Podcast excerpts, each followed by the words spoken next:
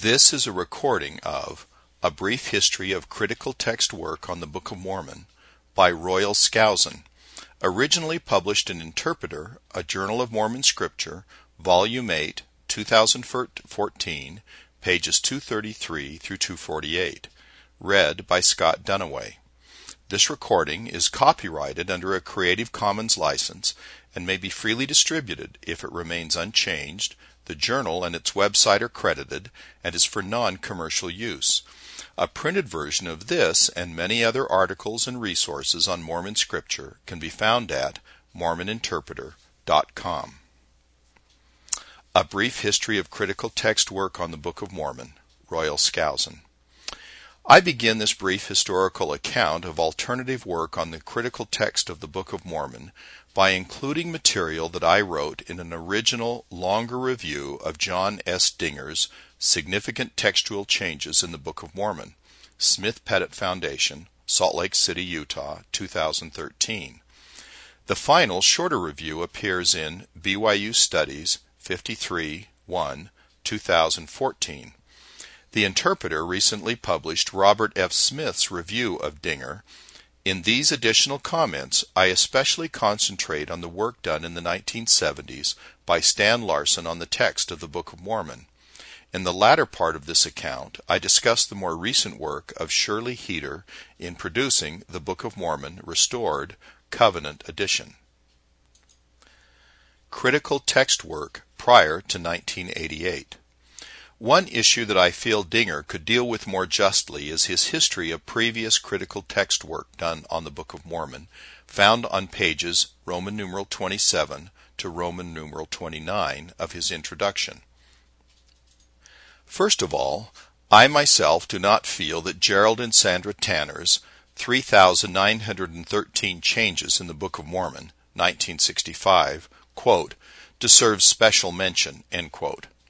Although it lists all those changes from the 1830 edition to the then current LDS edition, dating from 1920, most of the differences are insignificant changes involving punctuation and grammatical editing, yet all of them are lumped together with the more important changes. A scholarly study of textual changes must distinguish between the different kinds of changes, change, but since Tanner's work is polemic and not scholarly, it pointedly questions why there should be all these changes in the Book of Mormon if God gave the text in the first place. Of course, they never ask this question of the biblical scriptures, which are definitely not textual invariant or inerrant. The assumption of the Tanner's book are so naive that it is not worth quoting in textual analysis of the Book of Mormon, much less listing it with the other studies that Dinger mentions. In contrast to the Tanner's work, I have a paper online that describes in some details all the different kinds of changes that the Book of Mormon text has undergone, namely, quote, textual changes in the Book of Mormon, end quote, fairlds.org, posted February 2011, although earlier forms of this paper have been online since 2002. In that paper, I point out indirectly that the Tanners undercounted the number by a considerable amount. Quote, we now come to the big topic that so many people are exercised over. How many changes are there in the Book of Mormon text? I don't know for sure, and I'll tell you why it's hard to count them. In my computerized collation of the two manuscripts and 20 significant editions of the Book of Mormon, I can count the number of places of variation. These are places where, the, where there is a textual variant, the variant itself can involve spelling, punctuation, words missing or added, a grammatical change, and so on. In all, there are about 105,000 places of variation in the computerized collation. For comparison, there are about 270,000 words in the Book of Mormon. But even this number of variants, 105,000, is misleading. Suppose you have an example where the manuscripts have no punctuation, and the 1830 typesetter put in a semicolon and, and a later edition made it a colon. Then, even later, the colon was made a period, but finally it was changed back to a semicolon. All of these changes are listed, listed under one variant. It's a single place of variation, but within that variant there could be four or five changes. So the real issue, borrowing from Proverbs, is quote, with all thy counting get understanding, end quote. In that article, I list the kinds of changes. First, there are changes in what we call the accidentals. 1. Specifying chapters and verses. 2. Paragraphing. 3. Punctuation. 4. Spelling of common English words. And 5. Capitalization. Then I list the kinds of textually substantive changes. 1. Spelling of names. 2. Distinguishing between homophones, such as rights, R-I-G-H-T-S, versus rights, R-I-T-E-S. 3. Grammatical usage. 4. Phraseology. 5. Stylistic clarifications. And 6. Changes that affect meaning. In my opinion, the second group of changes has, has the ones we need to count. At the end of the article, I discuss five chestnuts, a handful of substantive textual changes that anti Mormons have been complaining about for years. One simply cannot use the Tanner's work as a serious study of textual changes in the Book of Mormon text. Jeffrey R. Holland's 1966 master's thesis lists some of the major textual changes in the early editions of the Book of Mormon. He has some interesting commentary in some places, but it is all easily recoverable by consulting those printed editions. Holland did not examine the manuscripts in his work, so there is no discussion of the changes that occurred during the earliest transmission of the text, in the manuscripts and in the typesetting the 1830 edition. The first work to do that was Stan Larson's 1974 master's thesis, followed by other publications of his that dealt with the text of the Book of Mormon. In particular, Larson discusses the issue of homophones in the text that, and made a number of suggestions for certain words, most of which was adopted in the 1981 LDS edition. Dinger, to be sure, refers to my work on the Critical Text Project, and in footnote 41 on page Roman numeral 27, he lists some other critical text work that has been done, namely Lamoni Call's 1898 work, James Wardle's 1963 work, and the RLDS Church historian Richard P. Howard's work in publications dating from 1969 and 1995. Unfortunately, Dinger fails to list the important precursor to the current text project, Robert F. Smith's 1984 87 work, Book of Mormon Critical Text, published by the Foundation for Ancient Research and Mormon Studies, FARMS, in three volumes and in two editions. Indeed, Bob Smith's critical text is the first one ever published on the Book of Mormon, and Dinger surely knows about it since he lists on page Roman numeral 33 in his bibliography abbreviations and experts consulted, an article of mine in which I published eight pages, 56 to 63, reviewing the FARMS critical text, namely, Towards a Critical Edition of the Book of Mormon, BYU Studies 30 1, Winter 1990, pages 41 to 69. And I also discuss Smith's critical text on page 8 of Bradford and Coutts' edited work uncovering the original text of the Book of Mormon, also listed on page Roman numeral 33 of Dinger's bibliography. One wonders how one could find the works done by Lamoni Call and James Wardle, yet somehow miss FARMS original project done under Bob Smith. To be sure, there is no reference to Shirley Heater's work, described below, but it is likely that Dinger knew nothing of her work since it is by RLDS researchers. Larson's foreword to Dinger's 2013 work. It is also worth commenting on Stan Larson's foreword in Dinger's critical text and his, Larson's, brief history of the textual criticism of the Book of Mormon. One observation seems immediate. Larson's foreword appears to have been written independently of Dinger's work. First of all, Larson claims that Dinger's book, quote, represents an important step in documenting and tracking the changes in a way that is clear to the current reader. Page Roman numeral 7.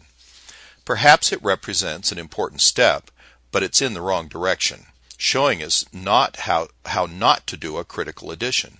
Larson further claims that Dinger, quote, has succeeded in presenting these changes in an easy to, fo- easy to follow format, end quote, page Roman numeral 7 which is not even close to being true. one might seriously wonder if Larson ever looked over Dinger's text and actually tried to use it. Larson also adds that this work will, quote, greatly facilitate the appreciation of the Book of Mormon and its textual development in history, page Roman numeral 7. If anything, Dinger's system, by omitting variation within the manuscripts and in the early printed editions, obscures, and in some cases hides, the actual textual history. Larson also implies that Dinger is careful in that, quote, he does not attempt to suggest reasons for the changes or to discuss their possible significance, quote, page Roman numeral 7. To be sure, commentary on the change on the changes is definitely not expected in a critical edition. That's because there isn't room for it. In the appendix to the Yale edition of the Book of Mormon, for instance, I list 719 textually significant changes in the history of the Book of Mormon. See pages 745 to 789. But I point out, in order to understand these changes listed on 45 pages, one must refer to the 4,060 pages contained in Volume 4 of the Critical Text Analysis of Textual Variants of the Book of Mormon, Foundation for Ancient Research in Mormon Studies, Provo, Utah, 2004 to 2009. In many respects, the traditional critical text is now outdated. One gets a text, either an eclectic text or a base text, plus an apparatus listing variants, but little else. Typically, in an introduction, there will be a brief description of the textual sources and statements about their significance, and I provide that in the Yale edition. But the listing of changes means little except to the scholarly reader, who uses the critical text as a convenient summary. To get the analysis, one has to go elsewhere. For instance, one can have a copy of the critical text of the Greek New Testament in hand either the United Societies, the Greek New Testament, or the Nestle Aland Novum Testamentum Graece, but to understand why the editors have chosen a particular reading for this eclectic text, one must go elsewhere. A good beginning is Bruce Metzger's A Textual Commentary on the Greek New Testament, which specifically explains the reasons for the editor's choices in the Greek New Testament critical text. Or there is the more recent and longer work by Philip Comfort, New Testament Text and Translation Commentary. A novice cannot just look at the apparatus of the Greek New Testament critical text and really understand why Codex B, say, is accepted in one case but not in another. The same holds true for the critical text of the Book of Mormon. This is why I constantly refer readers to the six books in Volume 4 of the critical text. Of course, what we need in this modern day world of computers are online electronic texts where textual variants are listed and then linked to the commentary as well as photographic images of the textual sources. That day will come, I predict, when scholars and owners of manuscripts and texts will finally see the vision of how to do it all. In the meantime, Larson, in his foreword to Dinger's book, lists about two dozen textual changes in the Book of Mormon and comments on the reasons for the changes and their significance. And I have discussed virtually every one of Dinger's footnoted changes in my own Analysis of Textual Variants, ATV, since it can be shown that Dinger derived his changes from what I discussed in ATV. Conjectural emendations in the text. Larson further notes, seemingly with approval, that Dinger never offers, quote, his own emendations and or correct readings, page Roman numeral 7, which indeed many textual critics also avoid in their critical editions. But other critics may decide to supply some conjectures in the notes, sometimes even in, in an eclectic text, which in any event are identified as emendations and are often accompanied by the names of those who first proposed them.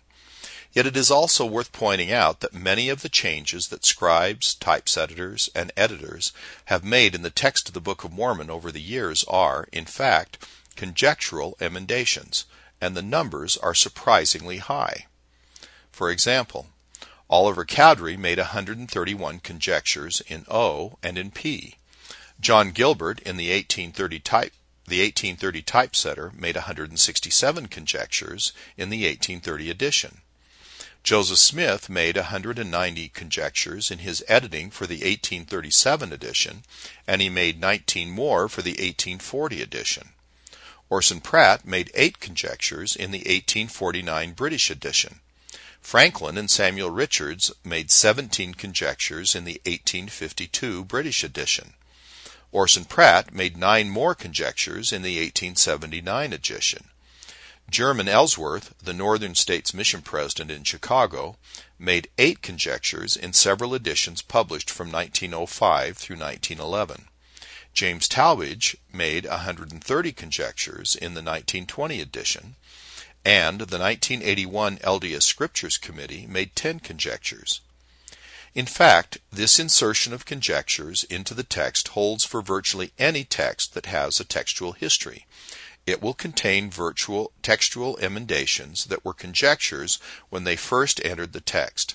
So Dinger's footnotes contain emendations and corrected readings that were made earlier in the history of the Book of Mormon text. I recently discussed this issue at some length because some seem to think that conjectural emendation has never played a role, or should never play a role, in the history of the Book of Mormon text, or in the recovery of its original text. As Larson later states, Dinger, quote, leaves these tasks to other researchers. To be sure, I have proposed quite a few emendations to, to the text in the six parts of Volume 4 of the Critical Text Analysis of Textual Variants. And in Volume 4 I provide evidence for making these emendations, and since many of them appear now in the Yale edition of the Book of Mormon, 2009, they are part of the textual history and can now be listed as actual variants. For additional discussion, see my recent article, The Original Text of the Book of Mormon and Its Publication by Yale University Press. Interpreter, A Journal of Mormon Scripture, Volume 7, 2013, pages 57 to 96. Available online at mormoninterpreter.com. Posted on 27 September 2013. Engaging in the scholarly debate. I will briefly say here that there is often much to disagree with Larson on his interpretation of the reason and significance for the changes he discusses. I will not go into these differences here because one should go to analysis of textual variants to see what I've had to say there. In particular, I discuss all of Larson's own proposals for changes in the text, including conjectural emendations, many of which were adopted in the 1981 LDS edition. In ATV, I identify 22 of his proposals by name and accompanied by the, in, by the appropriate bibliographic reference. I might add here that in some of his commentary in this forward to Dinger's work, Larson does not fully engage in arguments that I have proposed in ATV. He writes as if those arguments don't exist. See especially his discussion, on page Roman numeral 11, of the issues regarding the proposal to the change of the name Benjamin to Mosiah in Mosiah chapter 21 verse 28 and Ether chapter 4 verse 1. There is eternal internal there is internal evidence for maintaining the earliest reading in these two passages, namely Benjamin. In his foreword, Larson ignores this evidence and dismisses the occurrence of Benjamin by simply relying on a quote from Sidney Sperry that the use of the name Benjamin in these two passages is, quote, an out and out error, Yet Larson ignores Hugh Nibley's statement in support of Benjamin including a letter that Nibley himself wrote to Larson some years ago, which Larson reproduced in his master's thesis, and which I quote in ATV. Here, in his foreword, Larson does not engage in the ongoing scholarly discussion, nor does he mention it. I devote over three pages to this issue in ATV. In the same exclusionary way, Larson discusses the restoration of various readings in the 1981 LDS edition and implies that in one case he single-handedly took measure, extra measures to make sure that the longer original reading in Alma chapter 32 verse 30 showed up in that edition. See his discussion on pages Roman numeral 8 and Roman numeral 9. Yet the LDS Church restored Yet the RLDS Church restored those readings a long time ago in their 1908 edition, and this cannot be passed over in silence. See ATV regarding the dittography in 3 Nephi chapter 22 verse 4 and the visual skip in Alma chapter 32 verse 30, first noted and corrected by RLDS editors. Reading the textual sources. Larson makes some mistakes in how he interprets the texts. For instance, he says that in O for 1 Nephi chapter 15 verse 36, discussed on page Roman numeral 9, the S of separated, quote, has to be supplied. In this case, it is not just illegible, but it is due to the fact that this part of the leaf is missing, end quote. This is not quite correct. The S is partially extant. Most of the S is there, at the edge of, the, of her loose fragment. You can read the S. It is not conjectured. This is what S, in parentheses, separated, my transcript of the word in volume 1 of the critical text, actually means. The S within the parentheses is still partially extant. Another example is Larson's description of the textual variant in 2 Nephi chapter 33 verse 4, discussed on page Roman numeral 8. He says that all printed editions read, quote, the words which I have written in weakness, when in actual fact the 1830 edition reads, quote, the things which I have written in weakness, which is identical to how the printer's manuscript originally read until Joseph Smith amended things to word in his editing of P for the 1837 edition. In fact, Dinger has this variation correctly recorded on page 90. Here, for once, Dinger distinguishes between the original reading in P and Joseph's correction of it. Quote, the things which I have written in weakness, 749 publisher's manuscripts, things, publisher's manuscripts corrected, things struck out, word, 1837, words. This kind of mistake only confirms my conclusion that Larson wrote his foreword independently of Dinger's text, and apparently no one checked the details of his foreword before going to press. Examining the actual manuscripts or photographs of them. Larson makes a point of how he discovered errors in the original manuscript, including his visual skip in Alma chapter 32 verse 30. Quote, in 1972, with a magnifying glass in hand, I read the extant leaves of the original manuscript. Page Roman numeral 8. In contrast, I discovered in my own work with the original manuscript that it was much easier to find errors in the original text by not trying to read the actual manuscript which is very difficult to read except for the first part of 1 Nephi, but by examining the ultraviolet photographs of the manuscript that were made by Ernst Koehler for the LDS Church between 1949 and 1954. Dean Jessee, in his 1970 article in BYU Studies on the original manuscript, confirms this assessment of mine. Quote, these photographs offer the best means for reading the text of the manuscript. I always assumed that Larson would have also used these photographs in his work on O. Maybe we should take his word on this, especially when we consider the large number of newly discovered readings in O that were missed by Larson. It would be helpful in evaluating Larson's work if he provided a more in depth account of his work on the original manuscript in Salt Lake City and the work he did later on the printer's manuscript or with the large photocopy of P, called the copy flow, that the RLDS Church archivists typically provided to, to researchers and independents in those days. The poor spelling in the original manuscript. I feel some need to comment on Larson's evaluation of the original manuscript near the beginning of his foreword.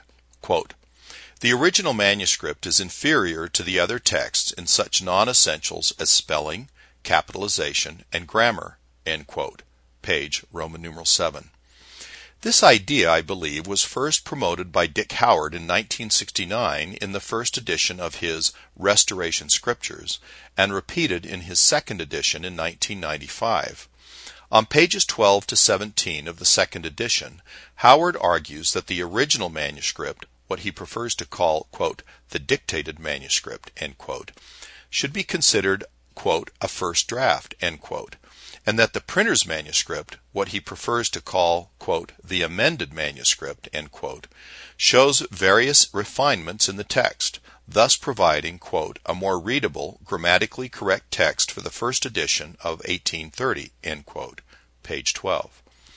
Howard then provides a three column comparison between the two manuscripts and the 1830 edition for the text found on page 10 of O, covering 1 Nephi chapter 7, verses 3 to 17.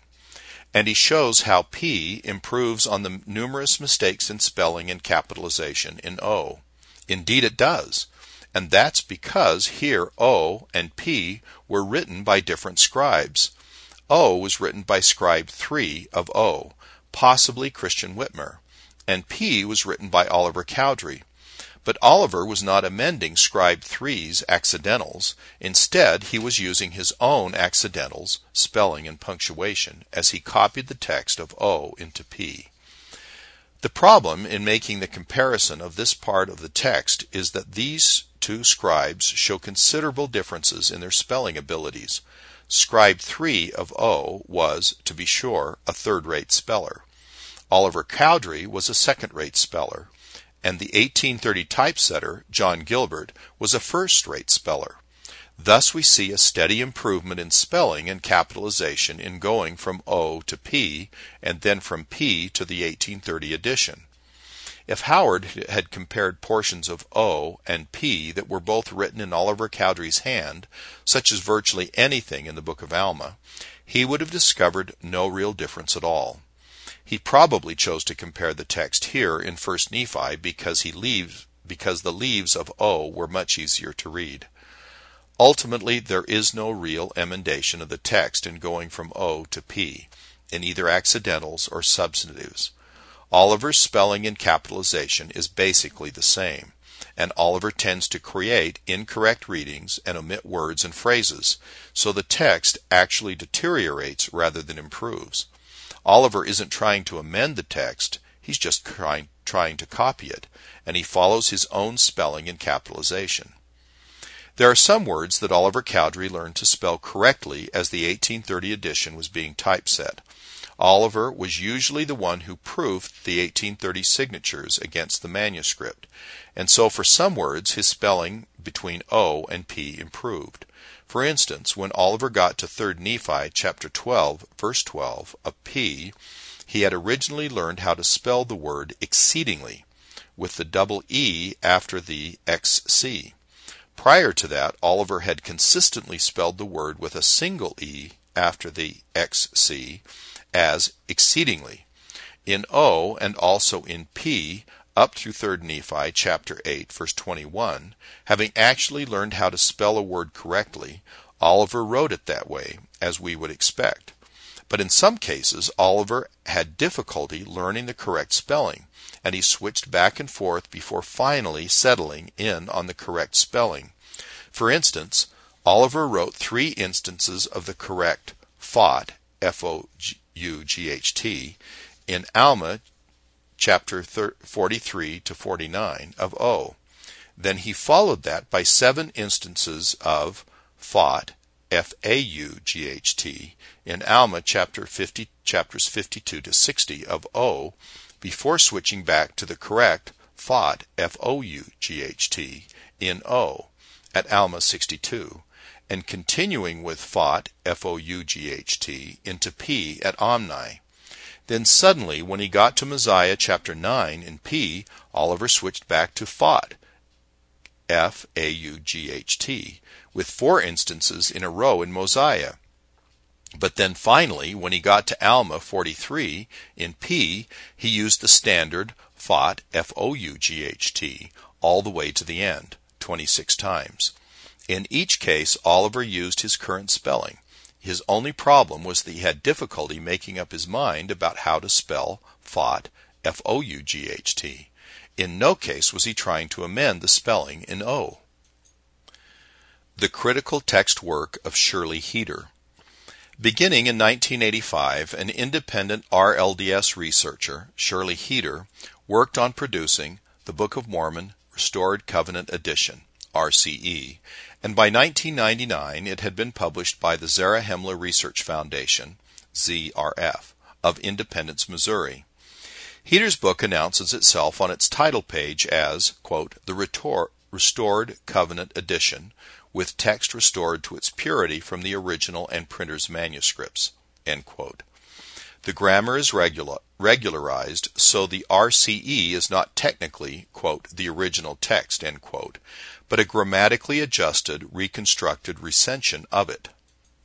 Nonetheless, Heater had published a text based in part on my work, she had consulted with me several times in the 1990s, and early on I had provided her with information about some of the changes in the Book of Mormon text, as well as allowing her to use an early version of my transcript of the original manuscript for 1st Nephi and 2nd Nephi. My complete transcriptions for the two Book of Mormon manuscripts were finally published in 2001. It soon became apparent that Heater would publish her text of the Book of Mormon before my transcripts would appear, so I decided to hold back on providing access to all of my findings. However, through diligent work on her own, she was able to recover many of the other original readings from the various photographs of the original manuscript, in part from a difficult to read microfilm version that the LDS Church had earlier provided to some archival libraries. In fact, her 1999 publication of the Book of Mormon shows that she was able to recover about 78% of the significant textual changes that have been found from examining the original manuscript or improved photographs of it. A summary of the textual sources for the RCE can be found in the ZRF's 2000 publication. A comparison of the Book of Mormon manuscripts and editions acknowledged as coming from Shirley Heater's work, although there is no mention of my work in that publication. She does acknowledge it, though, in research materials published by ZRF in 1992 under her own name. Basically, Heater and I were in continual correspondence in the early years of the te- critical text projects, and I provided her with a good number of changes in the text based on my early work on the transcript of the original manuscript. I did not have any problem with what Heater and other researchers might do with my work on the manuscripts, although I wanted my complete transcripts to be published first. As I said many times, the Book of Mormon is for the whole world. The printer's manuscript is only by the community of Christ is owned by the community of Christ, formerly the RLDS Church, and clearly they and others should be allowed to use the results of my work. In her published research materials, Heater always acknowledged her debt to the Book of Mormon Critical Text Project. I have always intended for the results of my work to be used by the LDS Church, the RLDS Church, and the Bickertonites from the Pittsburgh area. In fact, their Scriptures Committee visited me a number of times in the 1990s. This has been a recording of a Brief History of Critical Text Work on the Book of Mormon by Royal Skousen, originally published in Interpreter, a Journal of Mormon Scripture, Volume 8, 2014, pages 233 through 248. Read by Scott Dunaway. A printed version of this and many other articles and resources on Mormon Scripture can be found at mormoninterpreter.com.